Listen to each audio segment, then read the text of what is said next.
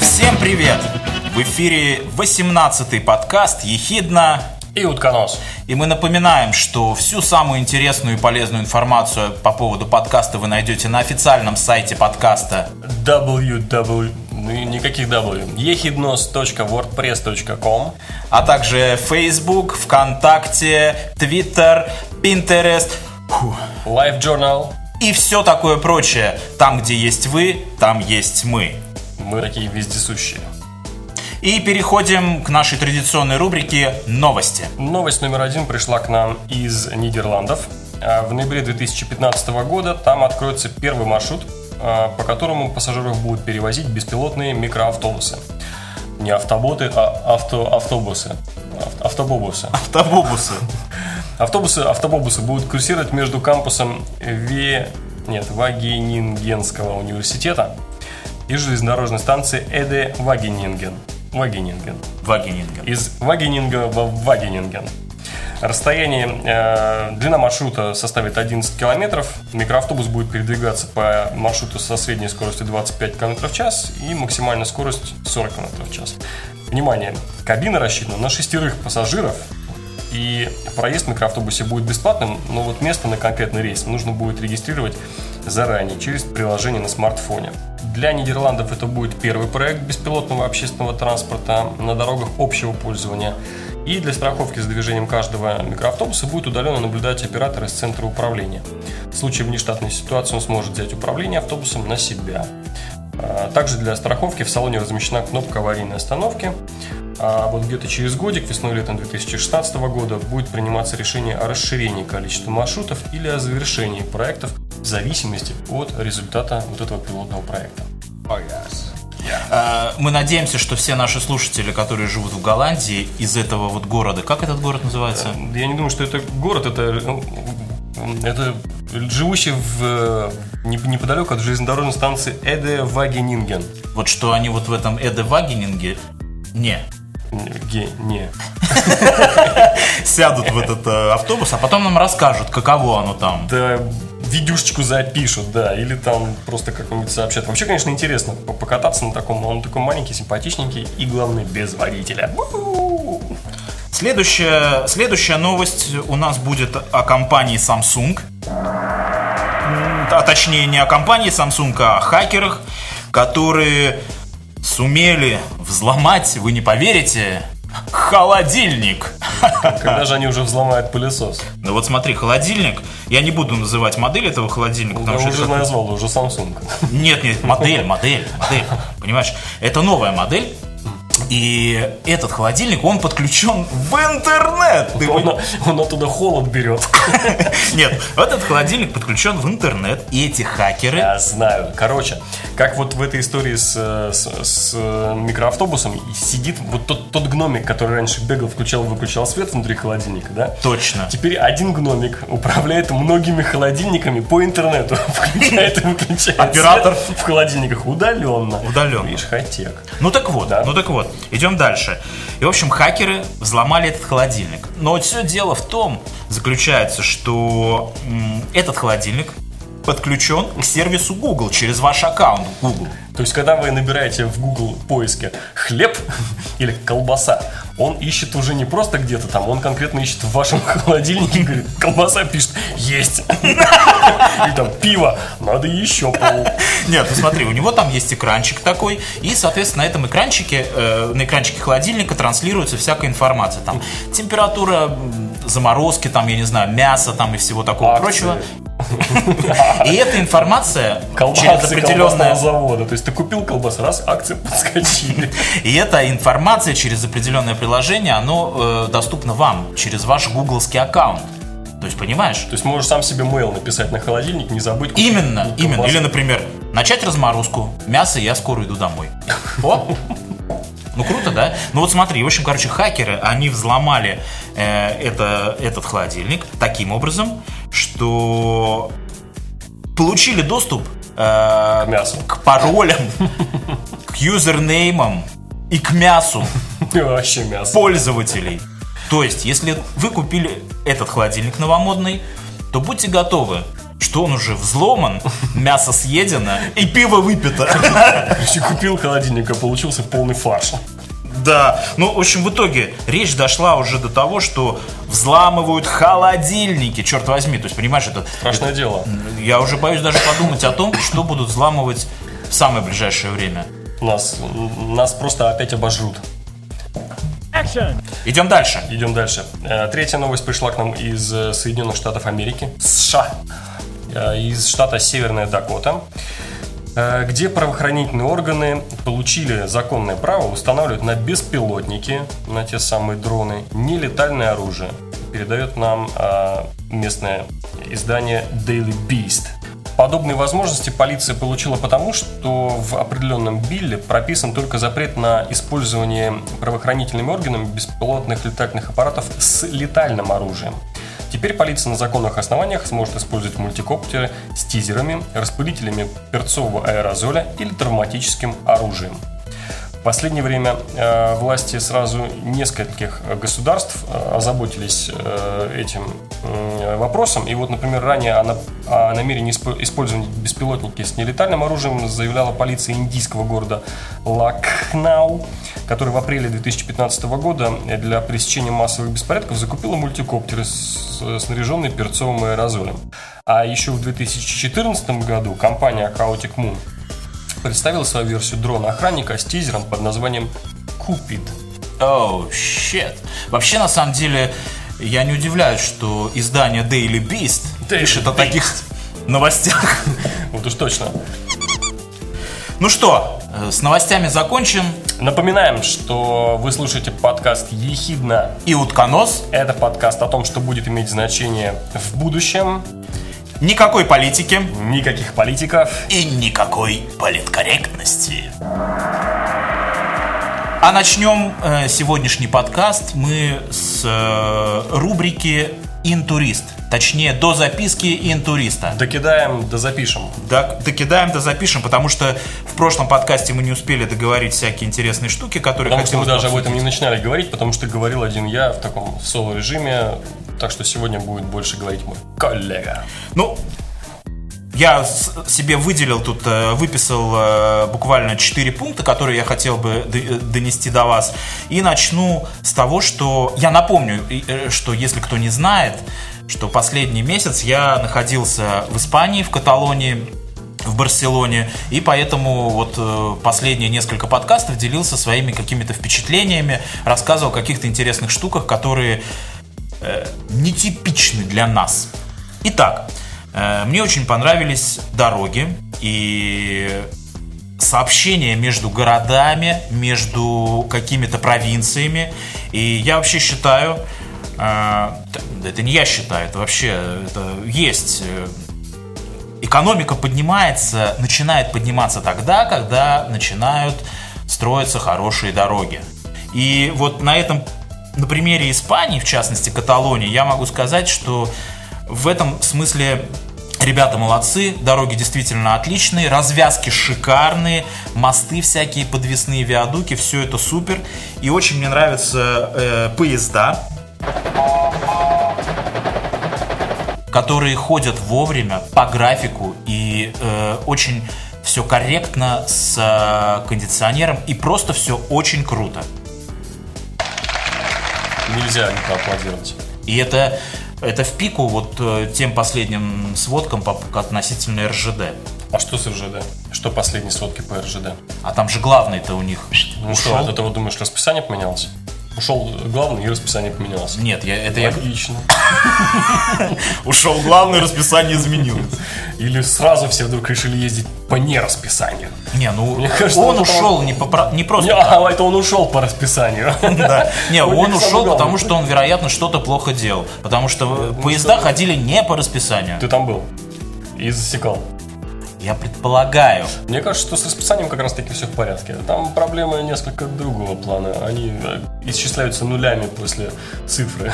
А, окей. Ну, идем дальше. О проблемах другого плана. Тем более, У нас никакой политики и никаких политиков. Не забывай. Точно. И тогда проблема другого плана. Давай. Я заметил, что в Барселоне и в близлежащих городах а, очень много людей, я бы сказал, нетрадиционной сексуальной ориентации. И, никакой, и Гомосексуаль- никакой политкорректности. Короче, там просто геи и пидорасы. Нет, послушайте, послушайте. В общем, смотри. Заметил, что очень много мужчин в возрасте примерно 30 лет, которые Что ходят, в, подозрительно. которые ходят в обнимочку. И самое удивительное, они прям даже там целуются, понимаешь, на улице. О, ужас. О, ужас, да. О, ужас. И их много. Ты заметил среди А них? самый- Головой РЖД среди них заметил? Нет, ну как, при чем здесь РЖ? Не, ну смотри, смотри. Общем, много... Ну раз мы прицепились уже к голове много, РЖД. много гомосексуалов. И самое удивительное во всем этом деле, что я ни разу не видел, и у меня такое ощущение сложилось, что ни у кого не возникает желания подойти их пожурить, сказать, ах вы голубчики, подлые. Хочется вас вот так, понимаешь? Может быть, всем просто глубоко фиолетово? Вот, именно, именно это я и хотел сказать. А может быть, что именно то, что неважно, фи- фиолетово, может быть, из-за этого так развито. Это, это пагубная... э, это пагубная привычка там, э, целоваться на улице, мужчинам. ну вот. Не, ну, А девушки, а девушки как? тоже видел, тоже видел парочка, Но, а, но меньше, да? но меньше. Черт возьми. Они Надо шифруются. Надо, а почему? Ну, потому. Потому что девушки. Да, ну, в общем, короче, много там, и, ну, вот как ты правильно заметил, что потому что всем вокруг все фиолетово. Неважно, какая у тебя прическа, неважно, какой цвет волос у тебя, неважно, какая у тебя футболка, Или что даже там какой пол. написано, да. И вот, вот этот момент. Тебя все равно поцелуют. Но у меня не возникало желания пойти и сказать, что же вы тут делаете-то, а? Понимаешь, не было Видимо, такого. очень крепко выглядели эти...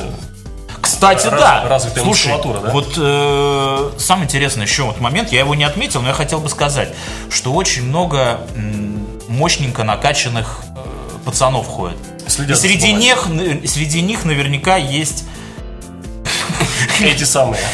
пидорасы. Среди них наверняка где-то есть глава РЖД. Ну, в общем, вот такая вот информация. И вот э, э, просто я хочу, чтобы вы зафиксировали, что... Хорошие дороги, накачанные мальчики Идем целуют- дальше. целуются друг с другом. Да, Окей. еще, еще э, вот э, в свете той информации, что в Европу сейчас хлынул поток беженцев из э, Африки и из э, вот этих... И из Восточной Европы. Нет, ну, я говорю, что в Европу хлынул поток беженцев из Африки. Из Восточной Европы. Да, э, вот в Испании, в частности в Каталонии, я обратил внимание, что очень много, я не знаю, э, иммигрантов, ну, э, скажем, китайцев, очень много, я не знаю, латиносов, очень много... э, Мне интересно, как вот ты испанца от латиноса? а, Слушай, ну у них такое типичное, такое, знаешь, вот э, э, Ну смотри, ведь Каталония... Чили, вот, допустим, знаешь, вот те такие, знаешь, слегка они такие.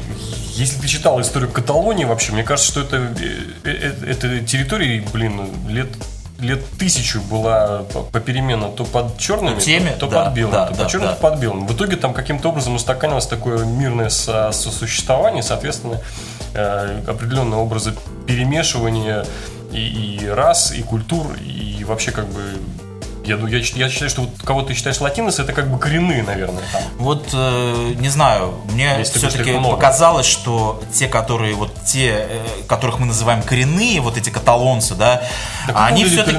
Они, окей, ну хорошо, испанцы, да, вот так это проще будет. Ну, нет. Они все-таки европеоидная раса у них, ты понимаешь?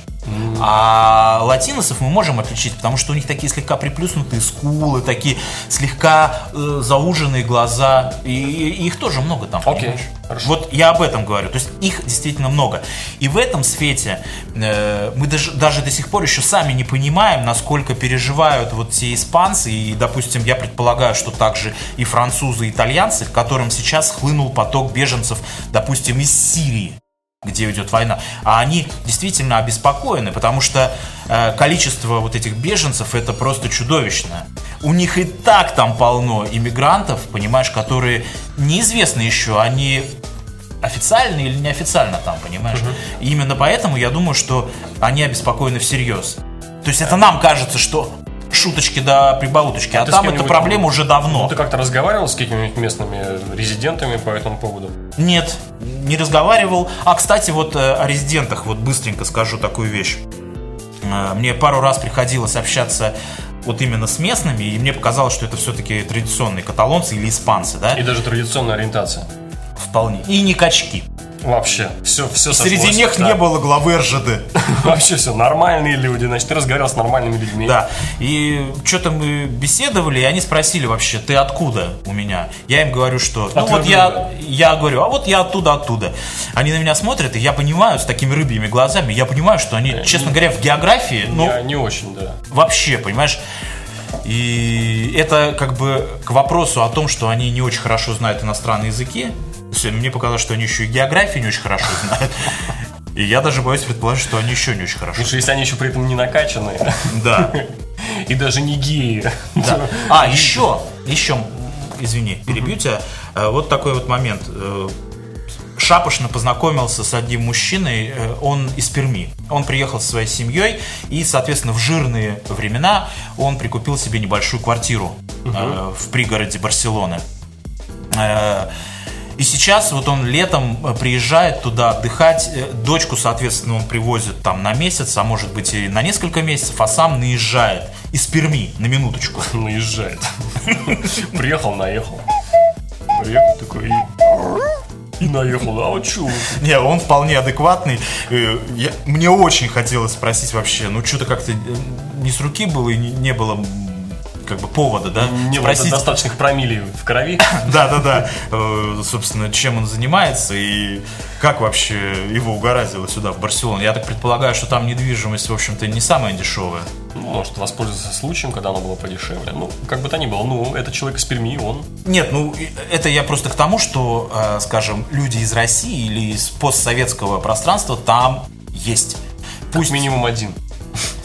И плюс еще, наверное, этот э, глава РЖД. Для полной комплектации.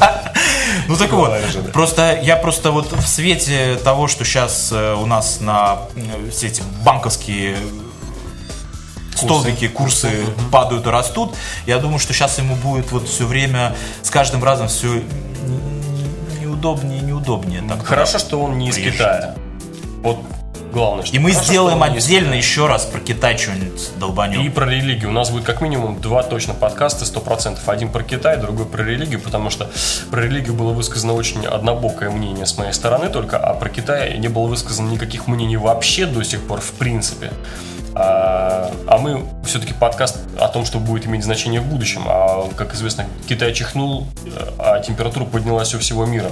И по счастью, у нас есть э, компетентные э, знакомые, которые нам про Китай могут рассказать в деталях Вот и это в круто. подробностях. Вот это круто. Все, да, последняя, э, последний пункт э, в разделе «Интуризм», которым я хотел сказать, это, я вот не знал, как его назвать, ну, скажу, социализм.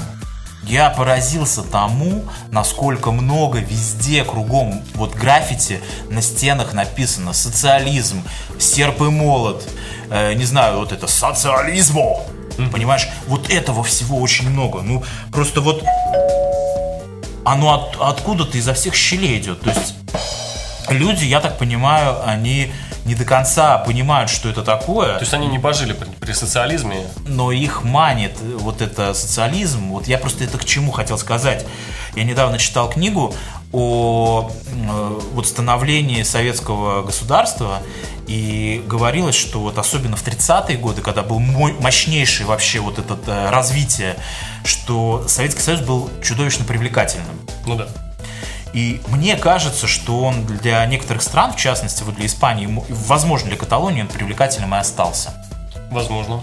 Вот. И именно поэтому там очень много всех этих граффити, и все напоминает вот это о социализме, о всяких таких штуках. Я вот только думаю, что, наверное, те люди, для которых социали- Советский Союз был привлекательным в 30-е годы, я думаю, вряд ли они будут граффити рисовать.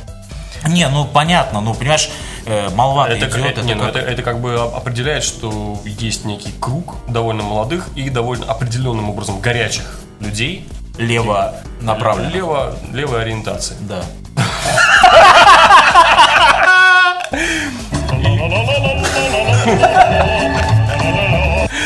В прямом и в переносном смысле, как оказалось. Видишь, как мы подвели. Все, заканчиваем с рубрикой «Интурист». До следующего раза. Убираем все эти записи и записки в долгий ящик. Чемодан.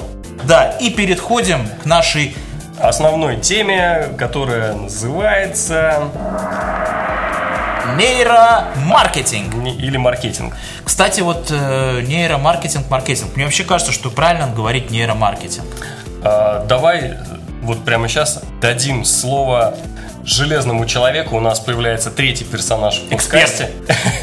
Эксперт. Он же голос Вики, он же человек Википедия он же э, глаз разума, он же голос, э, э, глаз в пустыне, он же пустынник, он же пустырник, он же Гога, он же Гоша, он же человек с акцентом, он же компьютерный глаз. В общем, слушайте внимательно. Нейромаркетинг Подход к исследованиям потребительского поведения человека. 1.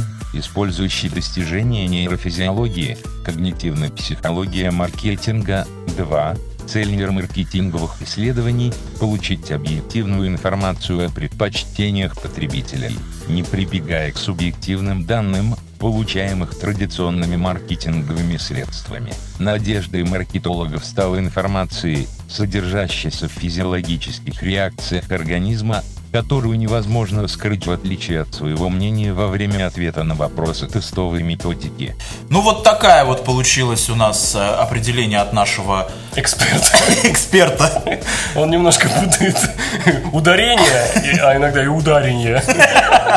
Ну, в общем, э, как вы поняли, э, или... Вообще, вы поняли, нет? Вы поняли или нет? О чем речь? Как вы поняли, а может быть поняли? А может быть картошка. Что тоже хорошо. Э, речь, речь э, пойдет в главной теме о нейромаркетинге. И почему мы к этой теме решили подойти? Э, потому что на самом деле оказалось, что практически все, что мы видим в магазинах, все, что мы видим и слышим э, по радио и телевидению, так или иначе связано с этим нейромаркетингом. И э, заточено на то, чтобы мы с вами купили какой-то товар. Вообще просто, вот теперь стоп, достаточно, чтобы мы просто купили. Купили. Все, вот нам э, это, это показывается таким красивым э, картинкой, вот мозг, и там посередине кнопочка «покупай». Точно. Вот «покупай» это вот это тот самый нейромаркетинг. В чем суть, в чем отличие от обычного маркетинга? Обычный маркетинг это набор таких лем, э, теорем, каких-то э, аксиом, э, достаточно сомнительного качества и подтверждаемости. Так вот, нейромаркетинг занимается тем, что он просто подтверждает все какие-либо теории, исследуя э, напрямую подсознание человека.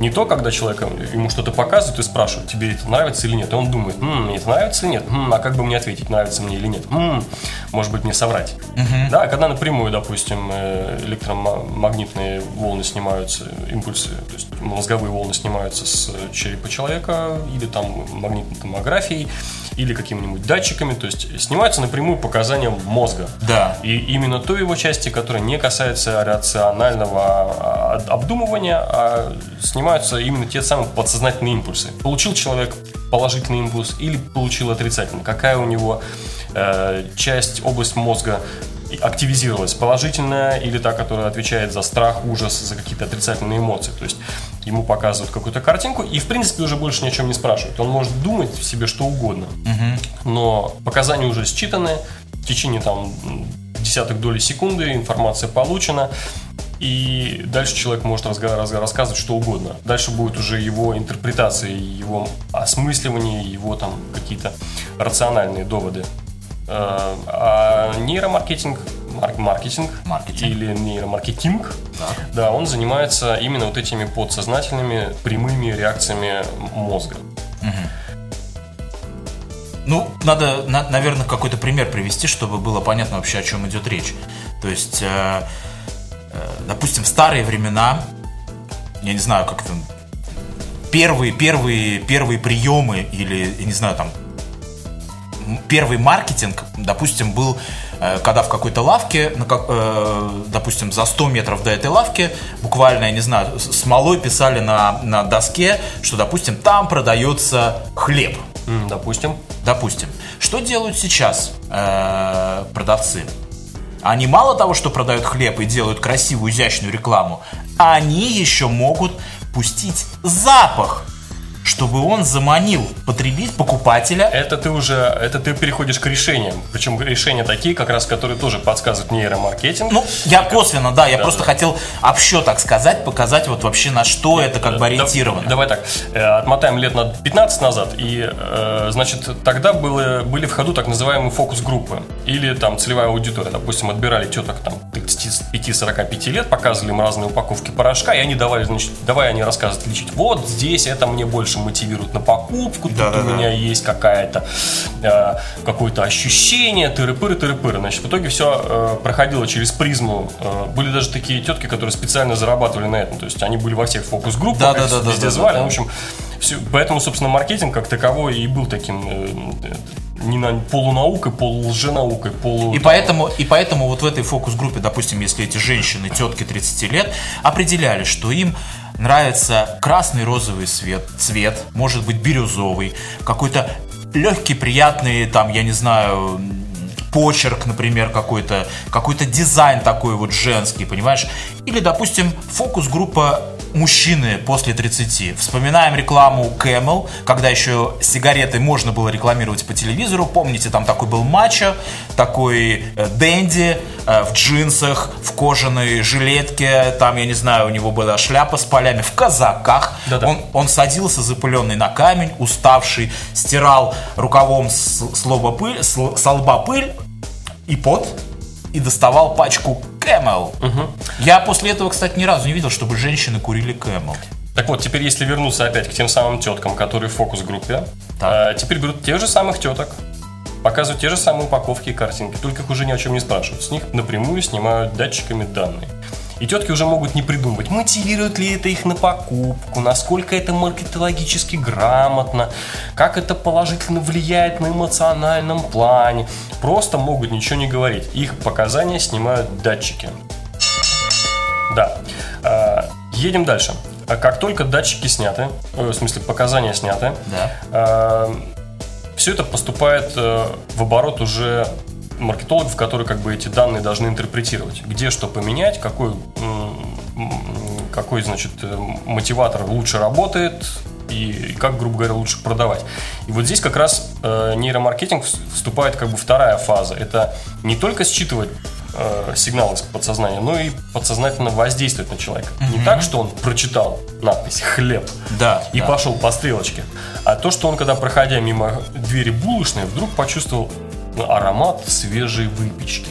Оу, yeah. Помнишь эти ароматы свежей выпечки, которые на всю улицу просто э, бы разносились от пекарни? Вот, э, как ни странно, э, сейчас, наверное, то ли выпечка, может, не такая, может, мы старые, может, выпечка делается по-другому, может, вытяжки работают лучше, но, в общем, в итоге уже есть аромамаркетинг, то есть, когда ты можешь поставить около входа небольшой такой аппаратик, Около входа будет- в магазин. да, около входа в магазин, в лавку, в пекарню. И он будет на улицу как раз-таки развеивать, э, распылять незаметненько вот нужный аромат. Или кофейни, например. Не всегда же из кофейни пахнет кофе. Особенно если, например, там кофе не варили с утра. А вот, то ставится такой небольшой а представляешь, из ароматик. кофейни утром, как приятно, там, часов в 9, или когда ты еще перед тем, как идешь на работу, купить свежий кофе.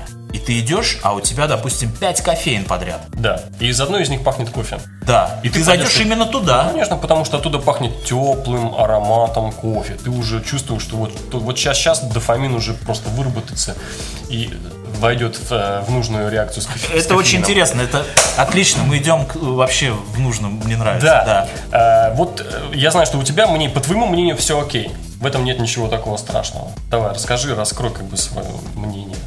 А, мнение, мнение. Ну, я вообще считаю, э, что, скажем так, что нейромаркетинг вообще, как и многое другое с приставкой нейро, там на ум приходят, э, я не знаю, нейролингвистическое программирование, Точно. вот, и все эти такие штуки, они все с таким флером, таким соу-соу, что, ну, это не очень корректная и хорошая вещь. То есть, по большому счету.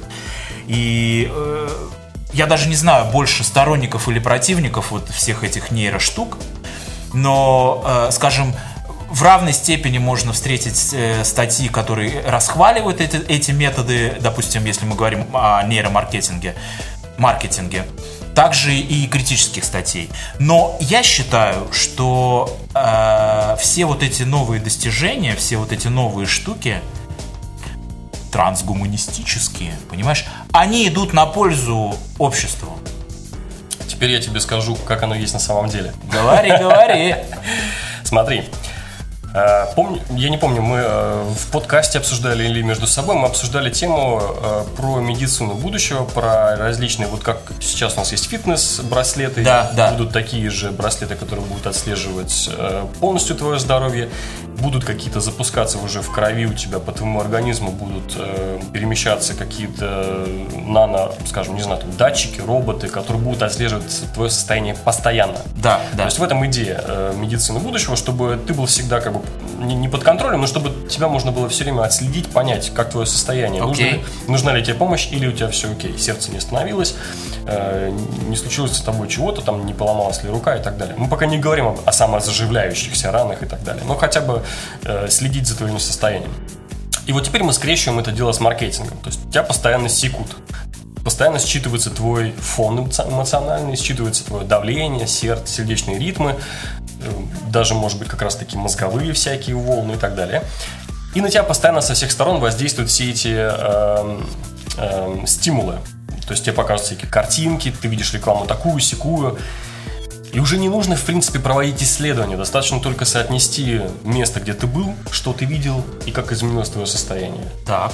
Вот этот маркетинг будет развиваться прямо в режиме онлайн, прямо в режиме живого времени. То есть ты только посмотрел на рекламу, а тебя уже определили, что у тебя пол твой мужской, и тебе не нужно показывать розовенькое с завиточками, а нужно что-нибудь побрутальнее, а лучше что-нибудь раздетое и голое, правильно? Короче, я Это понял. раз. Ты хочешь И сказать, второе, что... Ты, а второе- подожди минуточку. Да, да. Ты хочешь сказать, что э, через некоторое время э, реализуются э, все задумки режиссеров, которые снимали э, футуристические фильмы о том, как э, толстые мужчины э, в большой, э, с большим животом в майке алкашки сидят, рыгают, делают вот так, смотрят телевизор и, и кладут попкорн в рот, и ничего им не надо, потому что все, что они подумают, что они могут себе представить, у них в принципе все есть, потому что то, что они хотят, этого так мало, и это так все понятно и просто. Не-не-не, нет, я думаю, ты сейчас немножко утрируешь, это не то, что я хотел сказать. Я хотел сказать, что э, нам в итоге просто